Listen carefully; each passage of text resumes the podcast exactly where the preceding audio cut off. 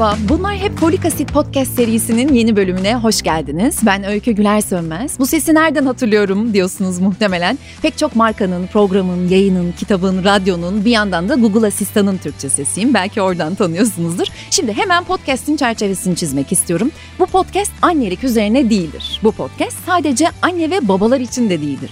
Bu podcast folik asit sebebiyle olduğunu düşündüğümüz ama tabii ki hocamıza soracağım öyle midir? Hepsi birbirinden zeki, birbirinden becerikli yeni neslin duygusal, fizyolojik, mental gelişimlerini, eğitimlerini, kariyerlerini planlamalarına destek veren herkes içindir. Bu podcast çocuk yetiştirmeyi dert edinmiş herkes içindir. Bunlar hep folik asitte eğitimlerini, kariyerlerini, hayatlarını çocuk gelişimine adamış, yayınlarını takip ettiğimiz, kitaplarını okuduğumuz, maceralarından ilham aldığımız uzmanlara, akademisyenlere veya özel isimlere bu işin alameti farikasını soracağız. Bu bölümde de her cümlesinden ilham aldığım, acaba hocam ne önerirdi diye düşündüğüm, kitaplarını karıştırdığım çok kıymetli bir ismi ağırlıyorum. Çocuk gelişiminin alameti farikasını bu bölümde 19 yıl Koç Üniversitesi Psikoloji Bölümü öğretim üyesi olan, şimdilerde MEF Üniversitesi Psikoloji Bölümü öğretim üyesi, gelişim psikoloğu, aile ve ebeveyn danışmanı, çocuk ve aile çalışmaları laboratuvarının kurucusu Profesör Doktor Ayşe Bilge Selçuk'a soracağım. Hocam hoş geldiniz. Hoş bulduk sevgili Öykü Hanım. Ne kadar e, hoş bir tanıtım e, yaptınız. Çok teşekkür ediyorum. sağlık vakit ayırdığınız Hayırlı için çok teşekkür ediyorum. Çok mersi. Şimdi bu podcast çocuk yetiştirmeyi dert edinen herkes içindir dedik. Zira hayattaki herhalde en önemli aslında mevzulardan biri bu olmalı. Çünkü hem bireysel hem toplumsal bir takım sorunların altında aslında çocukluk dönemi yatıyor. Yeni nesil çocuklar kadar yeni nesil anne ve babalar da oluştu bir yandan. Evet. Ve e, çocuk yetiştirme mevzunun üzerinde eskiye göre sanki biraz daha fazla duruyoruz, daha fazla kaynak karıştırıyoruz gibi geliyor bana. Bu, bu bölümde söyleyeceğiniz bu çok önemli bence. Bir cümle bile bir çocuğun gelişiminde bir katkı sağlayabilir.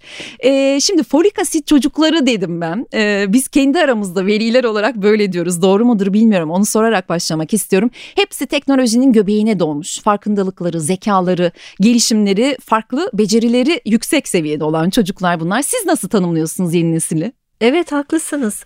Bizim zamanımızdaki e, anne babalara göre e, tabii şimdiki dönemin anne babaları çok daha bilinçli, çok daha bilgi arayışında doğruyu yanlışı ayırt etmek, çocuklarını sağlıklı bir şekilde yetiştirmeyi gerçekten e, önemsiyorlar ve onun için bilginin peşindeler. Çocuklar da bizim dönemimize göre yani önceki kuşaklara göre çok daha farklı büyüyor. Şimdi folik asit çocukları tabii hem bugünkü teknolojiyi anlatıyor hem bugün çocukların bu maruz kaldıkları çok çeşitli, çok zengin uyaranların olduğu bu çok farklılıklar içeren çevreyi anlatıyor. Bir yandan da tabii hamilelik döneminde değil mi?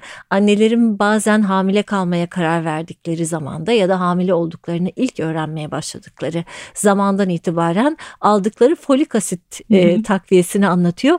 Tabii beyin gelişimiyle çok yakından ilişkili hem folik asit hamilelik döneminde hem de e, bebek doğduktan sonraki bu uyaranların zenginliği çok önemli. E, elbette yani bizim dönemimize göre çok daha farklı bir e, ortamda büyüyor çocuklar. E, ve beyin gelişimleri de çok hızlı e, ya da kuvvetli oluyor. Dolayısıyla oluyor. daha farklı bir ebeveyn anne baba yaklaşımı da gerektiriyor aslında bu durum.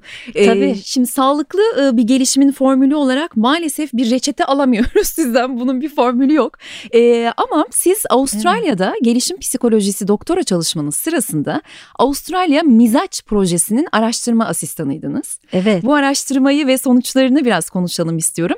E, aynı zamanda her koşulda ebeveynlik kitabınızda da kişilik kuramcı Gordon Alport'un bir sözünü evet. hatırlatıyorsunuz. Yumurtayı katılaştıran ateş tereyağını eritir. Evet. Mizaç tam olarak böyle bir şey değil mi hocam? Mizacı çok iyi anlatan bir e, söz bu Öykü Hanım. Tereyağını eriten ateş yumurtayı katılaştıran ateşle aynı ateş. Hatta belki aynı derecedeki ateş ama tabii o ateşe maruz kalan kim? Onun özellikleri ne? Hı hı. Sonuç buna göre değişiyor. Yani eğer yumurtaysa katılaşıyor, tereyağıysa eriyor. İşte mizacı anlatmak için kullandığımız çok önemli bir metafor bu.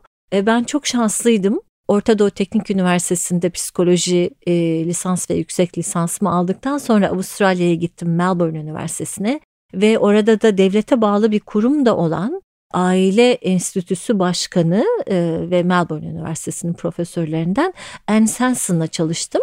Kendisi 35 e, herhalde şu anda 45 olmuştur yıl e, boyunca devam eden e, Avustralya Boylamsal Mizaç Projesi'nin e, baş araştırmacılarından biriydi.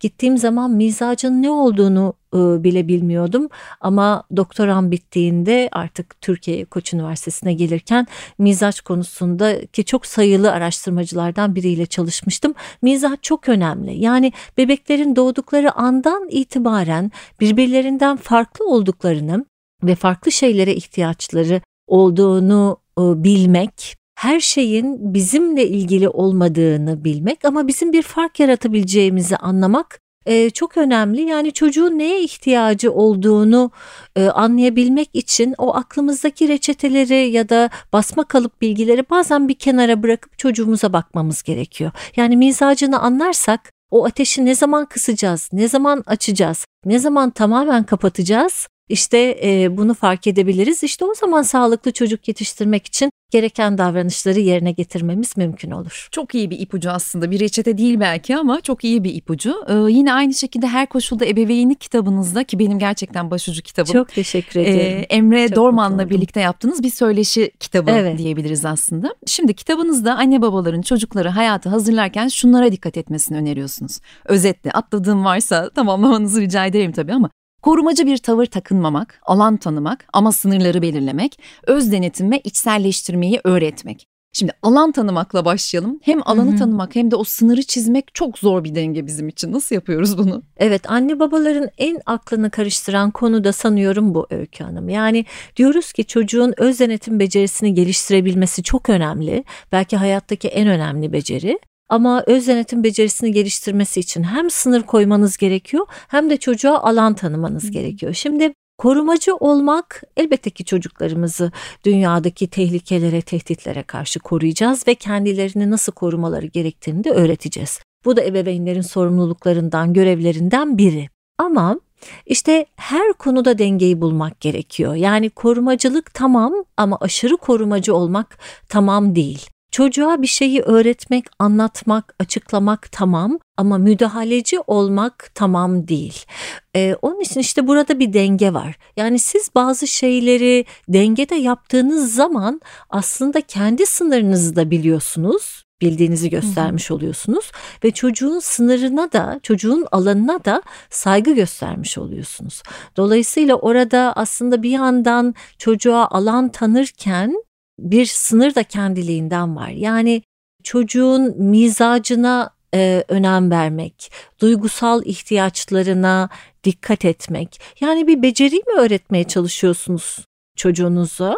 E, yoksa e, kişiliğini mi değiştirmeye, kişiliğini mi şekillendirmeye çalışıyorsunuz? Yaptığınız müdahale nereye? Anne babalar buna dikkat edebilirler. Yani bir sosyal beceri mi öğretmeye çalışıyorsunuz mesela çocuğunuza? Yoksa onun işte daha sosyal, daha dışa dönük e, biri olması için onu zorlamaya mı çalışıyorsunuz? Yani anne babaların biraz kendilerini de gözden geçiriyor olmaları gerekiyor. Çocuğa evet alan tanımak lazım ama hem kendi sınırını bilecek anne baba hem de e, çocuğa sınırları öğretmeye çalışacak. Tabii çocuk çok dürtüsel bir varlık. Yani ve henüz e, beyin gelişimi olgunlaşmış durumda değil. Hayat deneyimi sınırlı. Onun için evet yani neyi neden yapması gerekiyor ya da neyi neden yapmaması gerekiyor konusunda çocuğa açıklama yapıyor olmamız çok önemli.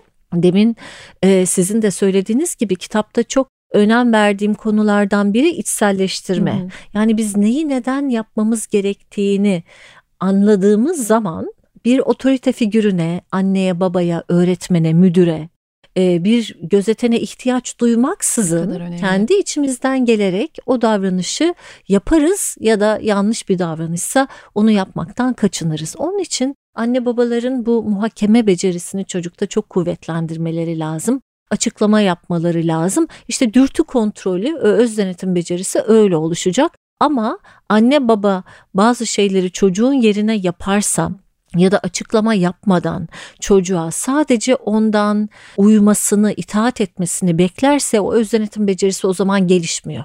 Ki Bu çok Türkiye önemli. gibi otoriter ebeveynliğin evet. aslında kodlandığı bir ülke maalesef. Tabii. Ee, bunu yapmak da çok zor. Buna evrilmek de çok zor bu yeni nesil ebeveynler için. Evet anne babalar çok zorlanıyorlar. Evet. Hem otoriter ebeveynlik çok kuvvetli hem de aşırı korumacı ebeveynliğin çok yaygın ol, olduğunu görüyoruz Türkiye'de. E, her ikisi de bunların çocuğun o öz denetim becerisini geliştirmesi için büyük bir dezavantaj. Ya da bir yandan da e, modern ebeveynlik diye bir şey e, de gözlemliyoruz son zamanda. Bu sefer de hiç sınır yok. Evet. Hiç kontrol yok. O da değil herhalde Çok ideal haklısınız. Olan. Evet yani o bence biraz anne babaların kolaya e, kaçtıkları ve bunu da işte böyle gerekçelendirdikleri bir durum. Halbuki biraz kendi kolaylarına geldiği hmm. için çocuğu böyle kendi haline bırakıyorlar. Çünkü çocuğa sınır koymak çok zahmetli bir şey. Çocuğun hoşuna gitmeyecek bu, itiraz çatışma edecek, olacak. çatışma yaşayacaksınız. E tabii e, şöyle bir gerekçenin arkasına sığınabiliyor anne babalar. E, denesin, yapsın, öğrensin, işte yani sanki e, modern anne babalık ya da çocuğun sağlıklı gelişimi çocuğun böyle sınırsızca her istediğini yapması ile mümkün olacak. Hayır öyle değil. Yani aslında çocukların da sınıra ihtiyaçları var. Yani kendilerini güvende hissedebilmek için de babanın doğruya yanlışa işaret etmesine ihtiyaç duyuyor çocuklar. Çocuklarla yaptığımız çalışmalar bize bunu gösteriyor. Çocuklar sınır sever dersiniz tabii, örneğin değil mi? Evet tabii. Yani aslında bu mizaca uygun ebeveynlik kavramının böyle bir suistimal edilme şekli de var. Yani çocuğum benim çocuğumun ihtiyaç duyduğu şey bu diyebiliyor anne baba. Halbuki şunu rahatlıkla söyleyebilirim. Evet yapılma şekli farklı olabilir. Yani kaygılı bir çocuğa farklı şekilde sınır koyacaksınız. Çok dürtüsel, tepkisel bir çocuğa farklı şekilde sınır koyacaksınız. Ama bütün çocukların o sınıra ihtiyaçları var. Yoksa kocaman bir dünyada kendilerini kaybolmuş hissediyorlar ve e, o dürtüleriyle de nasıl başa çıkacaklarını bilemiyorlar. Böyle bir kaybolmuşluk ıı, yaşıyorlar. Bu kaygılarını da arttırıyor çocukların aslında. E, bunu becerebildikten sonra halbuki o içselleştirme dediğiniz şey bir yandan da öz denetime e, gidiyor yanlış anlamıyorsam. Evet tabii yani öz denetim becerisini bir anne babanın gözetiminde ya da öğretmenin gözetiminde geliştirmek mümkün. Daha küçük yaşlarda bunu görüyoruz. Anne babanın da rolü bu. Öğretmenlerin de rolü bu. Yani yeni doğ yeni yürümeye başlayan bir çocuğu nasıl elinden tutarsınız işte önce iki elinden sonra tek elinden ondan sonra bırakırsınız yavaş yavaş kendisi yürüsün. Önce anne babanın öğretmenin gözetiminde çocuk o zorlandığı şeyi yapmaya başlayacak. Öz yönetim becerisi böyle gelişecek. Ondan sonra da bırakacağız kendisi yürüyecek. Kendisi yürürken de o işte içselleştirdiği değerlere göre artık dürtülerini ve duygularını kontrol etmeye başlamış olacak. Ve içselleştirdiği zaman aslında sosyal medyada neler dönüyor, orayı nasıl kontrol etmeliyim Tabii. gibi bir kaygımız da kalmayacak. Çünkü başında bir otorite olmadan neyi nasıl ne zaman yapması gerektiğini kendi biliyor ve karar veriyor olacak. Tabii. Tabii çok doğru. Yani o muhakeme becerisi kendi kendine kaldığı zaman çok işine yarayacak bir beceri. Yani bir ilk yardım çantası gibi düşünebiliriz bunu. O ilk yardım çantasının içindeki en önemli aletlerden biri bu muhakeme becerisi. Yani kendi başına hem dışarıda, gerçek hayatta hem de sosyal medyada, sanal dünyada e, tanımadığı, bilmediği bir durumla karşı karşıya kal- kaldığı zaman hem o içselleştirdiği değerlerine bir dönüp bakacak hem de o muhakeme becerisini aktive edecek. Anne babasının ona o güne kadar söylediği şeyler kendi iç sesi olacak belki ve yol haritasını işte öyle çizecek. Yani her an çocuklarımızın yanında olamayız. Tabii. Ee, onun için e, onları bazı becerilerle donatmaya çalışıyoruz. Anne babaların görevi de bu zaten. Evet aynen dediğiniz gibi. Şimdi dijital çağ e, buradan bağlamak istiyorum konuyu. Tahmin ediyorum pek çok yeni nesil anne babanın en çok zorlandığı şeylerden biri teknolojinin o dengesini veya çocukların akıllı cihazlarla olan ilişkisini e, yönetiyor olmak. Şimdi kendi kızımdan birkaç örnek veriyor olacağım tabii bu podcast sırasında Ayşe'nin evet. adını adını çok sık evet, duyacaksınız adaşınız. Adaşım evet. Ee, şimdi Ayşe bana bir akşam dedi ki anne dedi arkadaşlarım sürekli bir takım karakterlerden ve oyunlardan söz ediyorlar ve ben bu konuşmaların dışında kalıyorum. Ne olduğunu bile bilmiyorum ve dışlanacağım diye çok korkuyorum. Konuyu hmm. değiştirmeye çalışıyorum. Ne bir güzel değiş- ifade etmiş. Bir değiştiriyorum, iki değiştiriyorum ama ne yapmam lazım? Tabii ki e, alttan alttan bir e, akıllı cihaz talebiydi bu. Evet değil mi? Doğru okuduğunuzda evet. çok üzüldük. Gerçekten evet. gözlerim doldu hmm. ve ertesi gün babası o akıllı cihazı, tableti aldı okul çıkışında onu karşılamaya o şekilde gittik. Evet. Şimdi hem mahrum bırakmayacağız hem Evet. de bunu doğru yönetmemiz gerekiyor. Nasıl kurulacak yine buradaki Tabii. denge? Öykü Hanım insanların geliştirmesi gereken e, ve tekrar tekrar aktive etmesi gereken en önemli becerileri uyum sağlama becerileri. Yani e, dünya her gün değişiyor. Her gün yeni bir teknolojik cihaz, yeni bir teknoloji e, karşımıza çıkıyor.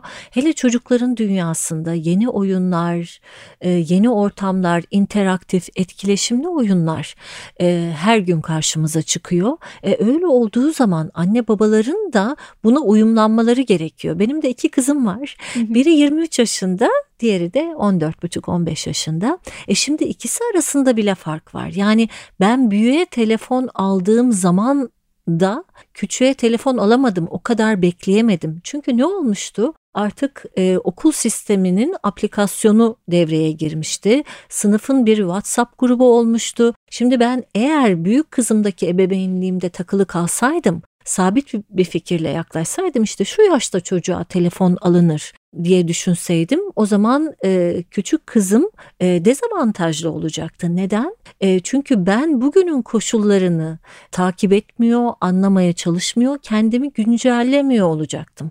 Onun için bizim esnek olmamız gerekiyor. Yani demin sözünü ettiğimiz öz denetim becerisinin belki de en önemli kısmı esnekliği sağlaması.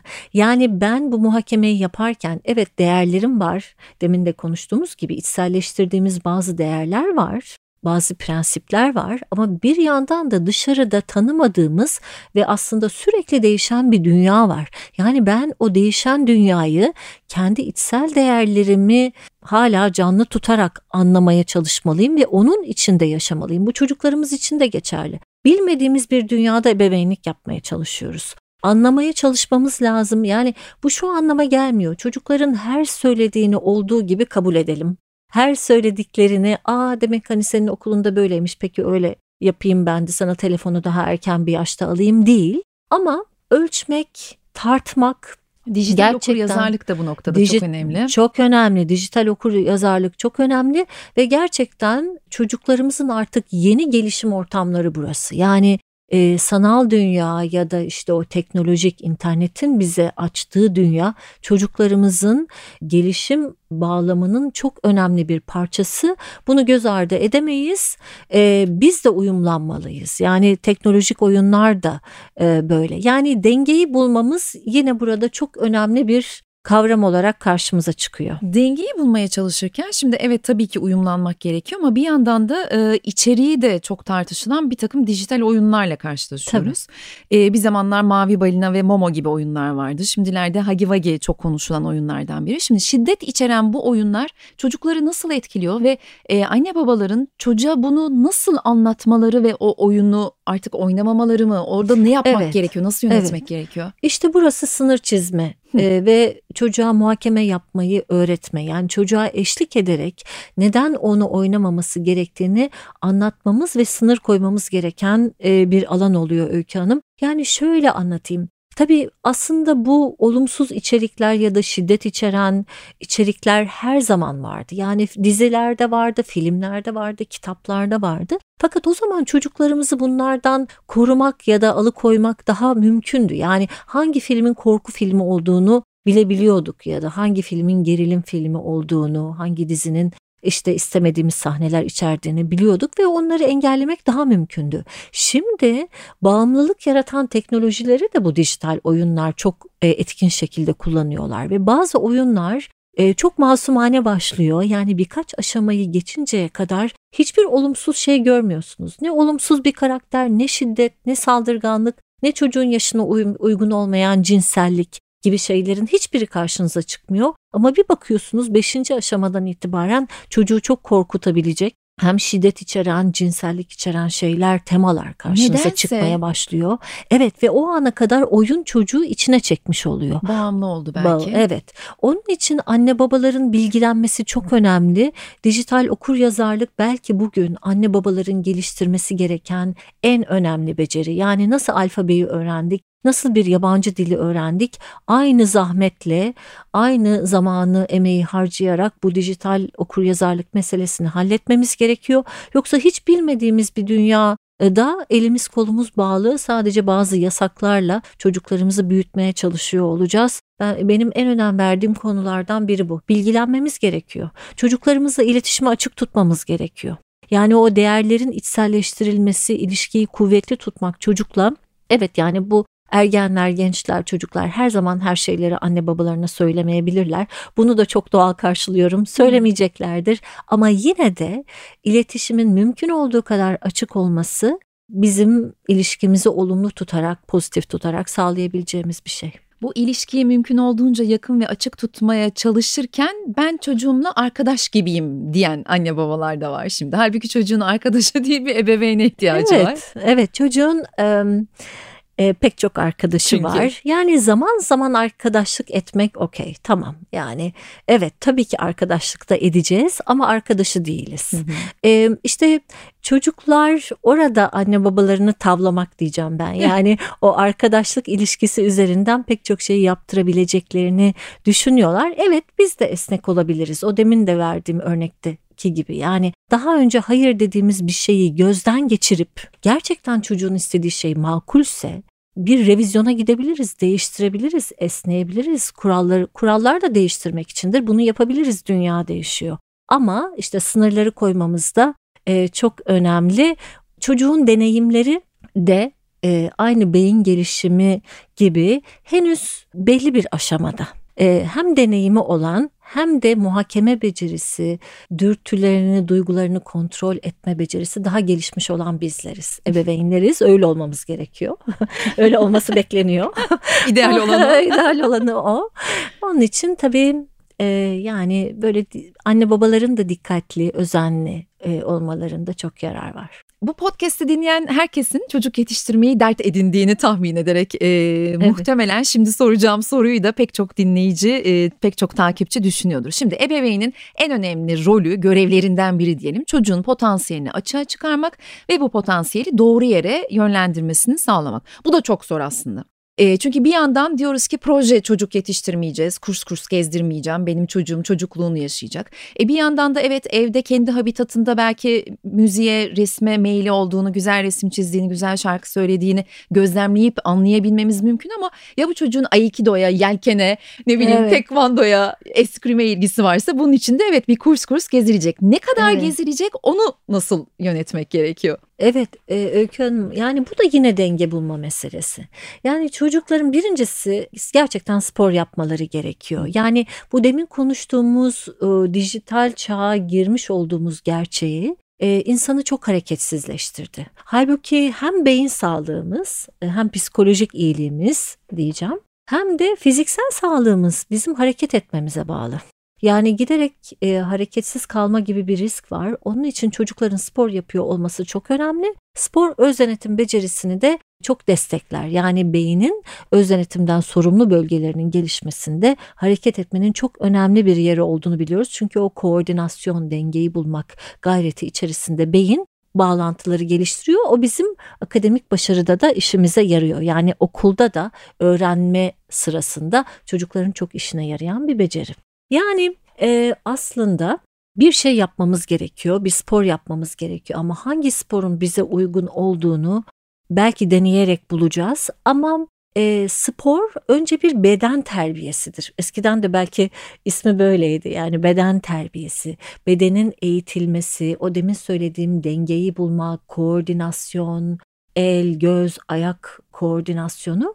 Onun için işte jimnastikten başlamak ya da herhangi bir sporu yapıyor olmak ama ondan sonra çocuk artık belki e, ortaokul yaşlarına geldiği zaman neye ilgisi olduğunu kendisi de bulacak ve o zaman başka bir yere e, yönelebilir ama önemli olan o apartmanın temelinin e, atılması. Onun için hani yanlış bir yerden mi başlatıyorum, doğru bir yerden mi başlatıyorum sorusu belki çok da geçerli bir soru değil ama o eğitimin alınıyor olmasında çok yarar var. Sonra başka yere geçilebilir. E, fakat proje çocuk dediğimizde de e, hakikaten ben ebeveyn danışmanlığı yaptığım için de biliyorum.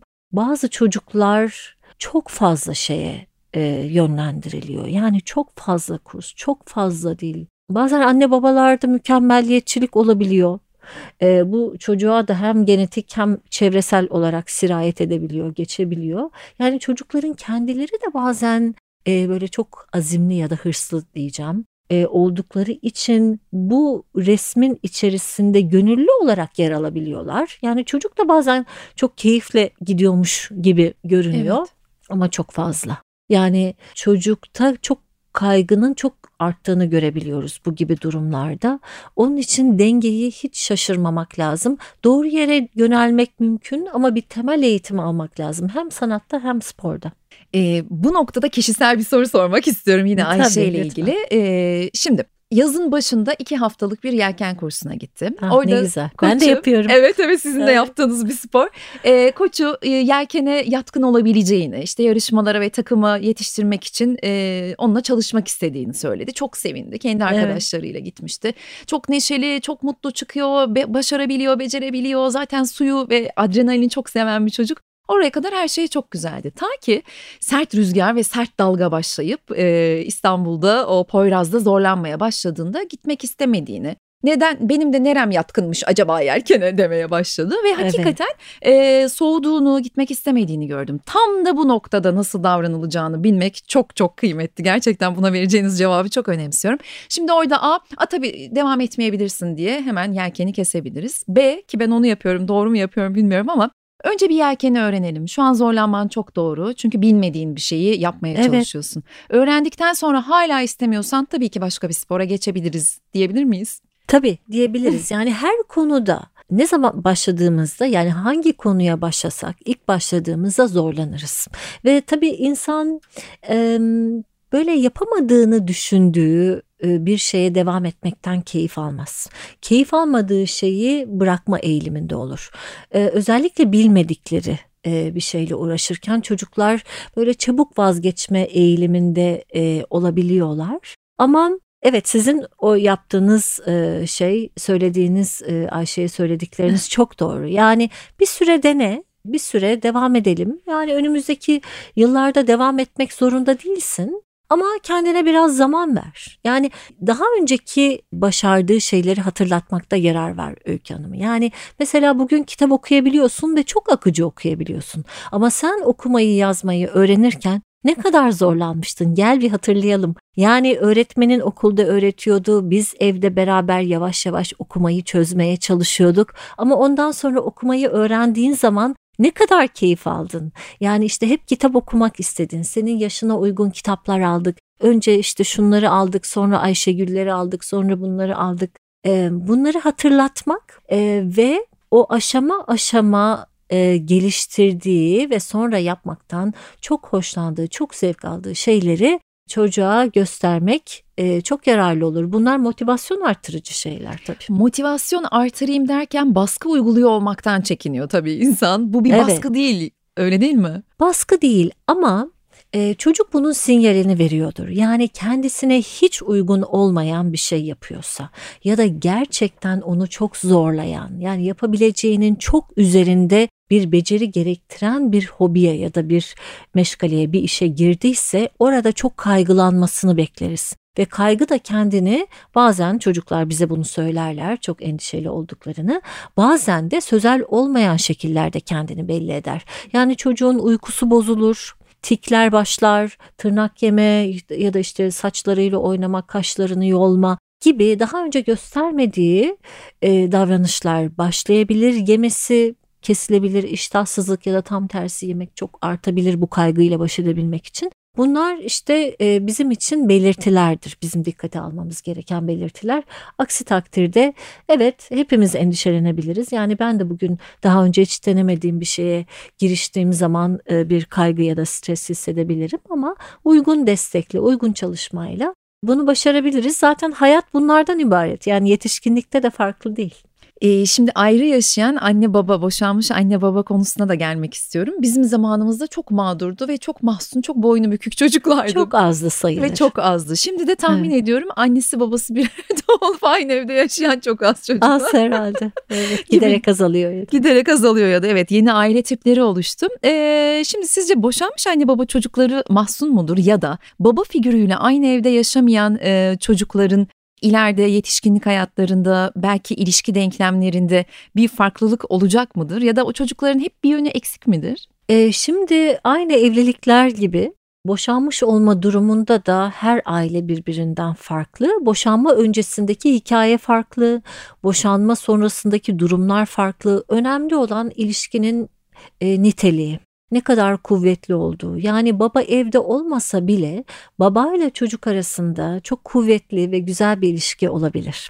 Anne ile çocuk arasında çok kuvvetli ve güzel bir ilişki olabilir, olmayabilir. Yani aynı evin içinde yaşamak nasıl e, böyle güzel, yakın bir e, ilişkiyi otomatik olarak beraberinde getirmiyorsa boşanmış olmak da buna sebep olmuyor. Yani olumsuz bir ilişkiye e, sebep olmuyor ama boşanmadan önce çocukla babanın ya da annenin ilişkisi nasıldı? Boşanma sonrasında neler yaşandı? Bunlar çok önemli. Bugünün teknolojisi yani bu demin de sözünü ettiğimiz işte görüntülü konuşmayı mümkün kılan e, teknolojiler, etkileşimli oyunlar Bunların hepsi aynı fiziksel ortamda olmayan ebeveyn ve çocukların ilişkilerini devam ettirmelerini sağlayan bir şey. Onun için bu ebe, yani boşanmış ebeveynlerin de bir anlamda avantajına ama burada anne babaların e, birbirleri hakkında ya da kendi ilişkilerindeki problemler hakkında çocukla konuşmuyor olmaları çok çok önemli. Yani bazen kendilerini tutamıyorlar, tabii çok sinirli oluyorlar, öfkeli oluyorlar birbirlerine karşı ve orada işte kontrolü kaybettiklerinde çocuk Arkadaş maalesef evet maalesef çocuk çok e, olumsuz etkilenebiliyor anne babaların burada kendilerini kontrol etmelerinde çok yarar var. Yani çocuğu zedeleyecek olan budur. Evet. Ee, şimdi çocukluk çağında yaşananlar ya da gözlemlenenler ileriki yaşlarda ilişki dinamiklerini hatta belki eş seçimlerini bile etkileyebilir mi diye de merak ediyor insan. Ee, örneğin anneden ya da babadan görülen mesafe, babanın daha uzakta olması, hala uyurken saç seven baba var mıdır bilmiyorum ama evet. e, bu ömür boyu sanki bu çocuklukta yoksun olduğu durumun peşinde peşinden koşuyormuş çocuklar gibi bir algı var. Bunun için ne dersiniz? Ee, evet bu psikodinamik kuramın argümanıdır e, psikolojide. Yani o size uzak olan baba figürünü ya da anne figürünü bu anne de olabilir. Yetişkinlik hayatında elde edebilmek için hep uzak olanın peşinden gitmek, hep uza, uzak olanı sevmek, uzak olana sevgi beslemek. Bu e, bazen fiziksel olarak uzak olan bir insan olabilir. Fiziksel olarak size uzak duran, soğuk duran, mesafeli olan birine aşık olabilirsiniz ya da sevebilirsiniz ve onu elde etmek için uğraşabilirsiniz. Ya da başka bir şekilde erişilebilir olmayan biri olabilir. Evli biri olabilir ya da e, duygus aynı evin içindesinizdir ama duygusal olarak mesafelidir. Yani size yakınlık göstermeyen biri olabilir. Tabii bunları fark etmek çok önemli. Farkındalık değişimi otomatik olarak beraberinde getirmiyor maalesef. Keşke getirse aslında. Ama değişim içinde farkındalık şart. Yani farkındalık olmadan değişim mümkün değil. Bunu fark edip böyle eğilimler gösterdiğimiz zaman kendi kendimizi uyarmamız ve işte farklı bir aksiyon almamız çok önemli. İnsanı insan yapan en önemli e, potansiyellerinden biri iradedir Hı. Öykü Hanım. Yani o irade dediğimiz şey işte o demin konuştuğumuz öz denetim becerisinin bir parçası ya da bir getirisi bizim davranışlarımızı ve duygularımızı kontrol edebilmemizi sağlar. Biz istediğimiz zaman pek çok şeyi kontrol edebiliriz. Yani öfkesini kontrol edememekten şikayet eden bir insan bile baktığınız zaman gerektiğinde öfkesini kontrol edebilir. Yeter ki niyet etsin. Yani niyet çok önemlidir. Hem bu var hem de başka pek çok şey var. Yani çocukluğumuz, çocukluğumuzdaki ilişkilerimiz yetişkinlik hayatında e, pek çok farklı alana, farklı şekillerde yansıyabiliyor. Onun için çocukluk gerçekten çok önemli bir dönem. Şimdi bu farkındalığa daha gelmeden henüz çocukluk çağlarında eğer böyle bir durumun e, olduğunu gözlemlerse ebeveynlerden biri evet. Bunun için yapılabilecek, alınabilecek bir aksiyon var mı? Yani evet burada anne veya babada bir mesafe var çocuklar arasında. İşte bu bilgi var artık bizde. İleride yetişkinlik hayatında böyle bir sıkıntıya sebep olur. O zaman şöyle bir aksiyon alayım diye bir reçete var mı? Ee, evet tabii yani şunu söyleyebiliriz. Zaten genel bir prensip olarak Öykü Hanım. Yani iletişimin açık olması çok önemli. Bir örnek vereyim mesela. Şimdi bir örnek düşünelim beraber.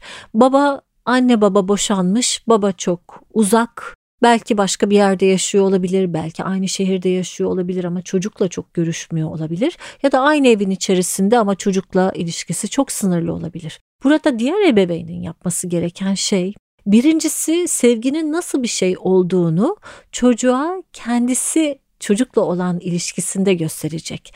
Yani çocuğun sevgiyi tanıyor olması çok önemli. Çocuk aslında bir ebeveynle bu sevgi ilişkisinin nasıl bir şey olduğunu anlarsa, deneyimlerse yetişkinlikte de bu demin sözünü ettiğimiz durum pek de ortaya çıkmayabilir aslında. Bir diğeri de olan şeye gerekçe bulmak yerine yani e, bazen anne babalar bunu yapabiliyorlar diğer ebeveyn için. Yani hep gerekçe bulmak, onun yerine mazeret üretmek. Bunu yapabiliyorlar çocuk üzülmesin diye. Burada yani sevginin nasıl olması gerektiği e, ama bunun her zaman işte mümkün olamadığı, neye ihtiyacımız olduğu konusunda işte daha açık olmamız e, gerektiği, belki babasıyla konuşmayı öğretmek bir e, çözümdür. Annesi ya da annesiyle konuşmayı öğretmek, e, neye üzüldüğünü, duygusunu bastırmadan ifade edebilmesi konusunda çocuğu cesaretlendirmek, teşvik etmek çok önemli. Çünkü biz e, bizi zorlayan duygularımızı hep bastırma eğiliminde oluyoruz. Bu da e, bugün çok iyi biliyoruz bu ilişkiyi. E, pek çok psikosomatik hastalığın temelini oluşturan bir e, durum yani biz duygularımızı bastırdıkça, baskıladıkça, yok saydıkça fiziksel hastalık şeklinde bunlar zaman içerisinde ortaya çıkabiliyor.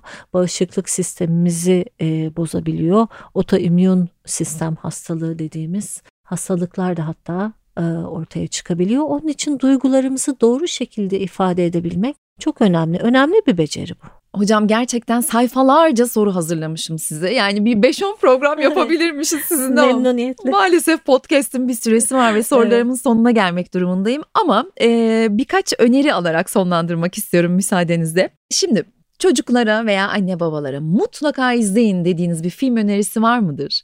E, mutlaka izleyin. Ben animasyon çok seviyorum.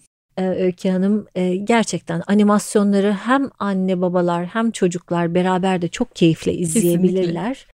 Up diye bir e, yukarı yukarı bak mıydı Hı-hı. acaba Türkçesi? Türkçe evet. e, benim çok sevdiğim bir animasyondur. Pek çok animasyon e, düşünebiliriz. Yani e, Shrek olabilir, işte e, Toy Story e, olabilir. Yani animasyonlar çok güzel. E, fantastik filmleri ben çok severim. İşte Harry Potter'lardan e, başlayarak e, çocukların fantazi hayal e, kurma becerilerini gel- geliştirir. Yani olmayanı hayal ederek insan bugünkü medeniyeti kurmuştur. Olmayanı düşleyerek uçağı, telefonu e, icat etmiştir.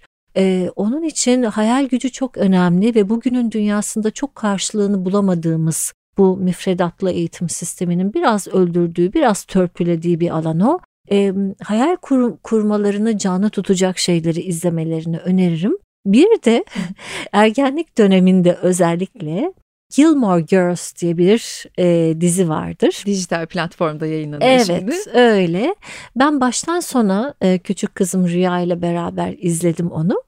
E, güzel. Yani hmm. hem aile ilişkileri hem çocukların yaşadıkları, anne kendi içerisinde ne yaşıyor, boşanmayla ilgili pek çok mesele ve o ilişki bazen evet aralarında problem oluyor ama çok yapıcı tutarak nasıl çözüyorlar problemleri o kadar keyifle izlediğim bir Harika. dizi oldu ki bunu e, öneririm. Ben de izleyeceğim bu akşam başlayacağım hatta. Evet, Peki, kızınızla izleyebilirsiniz Ayşe ile beraber. Kızım için de uygun mu? Harika tamam. Peki sadece bir tane kitap okuma hakkınız olsaydı hangi kitabı okumuş olmak isterdiniz? E, hangi kitabı okumuş olmak isterdim? Çocuklar için mi kendim için mi? Her ikisini de isterseniz. Evet yani ben annelere erkeklere de tabii öneririm bu kitabı ama Kurtlarla Koşan hmm. e, Kadınlar kitabı benim başucu kitabımdır. E, 7 yıldır başucu kitabımdır.